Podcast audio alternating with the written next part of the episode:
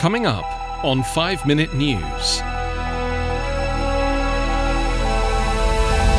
Brazil might be the world's next outbreak hotspot. Boris Johnson urges patience over UK lockdown. And false belief poison cures virus kills over 700 in Iran. It's Tuesday, April 28. I'm Anthony Davis. Brazil is emerging as potentially the next big hotspot for the coronavirus amid President Jair Bolsonaro's insistence that it is just a little flu and there is no need for the sharp restrictions that have slowed the infection's spread in Europe and the US. As some US states and European countries move gradually to ease their limits on movement and commerce, the intensifying outbreak in Brazil, Latin America's biggest country with 211 million people, pushed hospitals to breaking point and left victims dead at home. Brazil officially reported around 4,500 deaths and almost 67,000 confirmed infections. But the true numbers there, as in many other countries, are believed to be vastly higher given the lack of testing and the many people without severe symptoms who haven't sought hospital care. Some scientists said over a million in Brazil are probably infected, and the crisis could escalate as the country heads into winter, which can worsen respiratory illnesses. The country's health ministry said that the system for accounting for deaths is robust and has captured all but a few cases. Worldwide, the death toll neared 210,000, according to a tally by Johns Hopkins University. The number of dead in the US topped 55,000, close to the 58,000 US troops killed during the Vietnam War. Italy, Britain, Spain, and France accounted for more than 20,000 deaths each. British Prime Minister Boris Johnson urged his lockdown weary nation to be patient, arguing that easing social and economic restrictions too soon would create a second deadly spike of coronavirus infections. On his first day back at work in three weeks after a bout of COVID 19 that left him dangerously ill, Johnson said Britain had reached the moment of maximum risk in its outbreak. Speaking outside his 10 Downing Street office, Johnson said the country was reaching the end of the first phase of this conflict, but warned that a quick end to a lockdown, due to last until at least May 7th, was not in sight.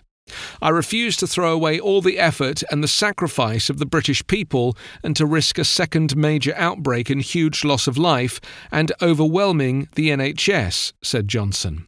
As of yesterday, Britain had recorded 21,092 deaths.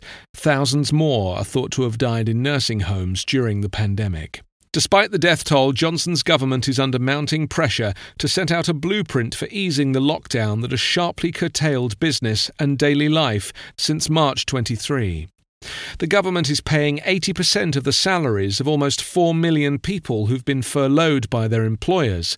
More than 1.5 million Britons have applied for welfare benefits in the past month, and the government's economic watchdog said the economy could shrink by 35% by June 1st. In signs the country may be experiencing lockdown fatigue, the volume of road traffic has begun to creep up, and businesses, including construction sites and home supply stores, have begun to reopen after introducing social distancing measures. As other European countries begin to reopen businesses and schools, Johnson said he shared Britain's impatience to get back to normality. During his absence whilst in intensive care, Johnson's Conservative government had struggled to counter criticism over shortages of protective equipment for medical workers and a lack of testing for the virus. The government has promised to conduct 100,000 coronavirus tests a day by the end of the month, but remains far off that target, conducting just 37,000 tests on Sunday. Countering claims that the government has been secretive in its handling of the crisis, Johnson promised decisions about ending the lockdown would be made with the maximum possible transparency and in consultation with businesses, regional authorities, and opposition parties. The false belief that toxic methanol cures the coronavirus has seen over 700 people killed in Iran. That represents a higher death toll than so far released by the Iranian Health Ministry. An advisor to the ministry said that the difference in death tallies is because some alcohol poisoning victims died outside of hospital.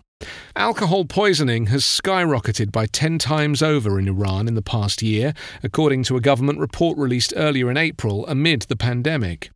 Separately, the Iranian Health Ministry said that 525 people have died from swallowing toxic methanol alcohol since February 20th. They said that a total of 5,011 people had been poisoned from methanol alcohol. Iran is facing the worst coronavirus outbreak in the Middle East, with 5,806 deaths and more than 91,000 confirmed cases. Methanol cannot be smelled or tasted in drinks. It causes delayed organ and brain damage. Ethanol is found in alcoholic beverages, although its production in Iran is illegal. Some bootleggers in Iran use methanol, adding a splash of bleach to mask the added colour before selling it as drinkable. Methanol also can contaminate traditionally fermented alcohol. The consumption of alcohol is generally prohibited in Iran. However, minority Christians, Jews, and Zoroastrians do drink alcoholic beverages in private. You can subscribe to 5 Minute News with your preferred podcast app. Ask your smart speaker or enable 5 Minute News as your Amazon Alexa flash briefing skill. Visit us online at 5minute.news. 5 Minute News is an independent production covering politics, inequality, health, and climate, delivering unbiased, verified, and truthful world news daily.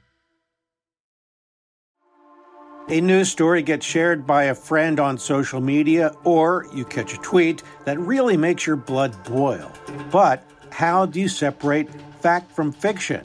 That's the premise behind Disinformation, a 10 part series from Evergreen Podcasts and Emergent Risk International coming this fall. Tune into Disinformation wherever you get your podcasts, And remember, don't believe everything you read.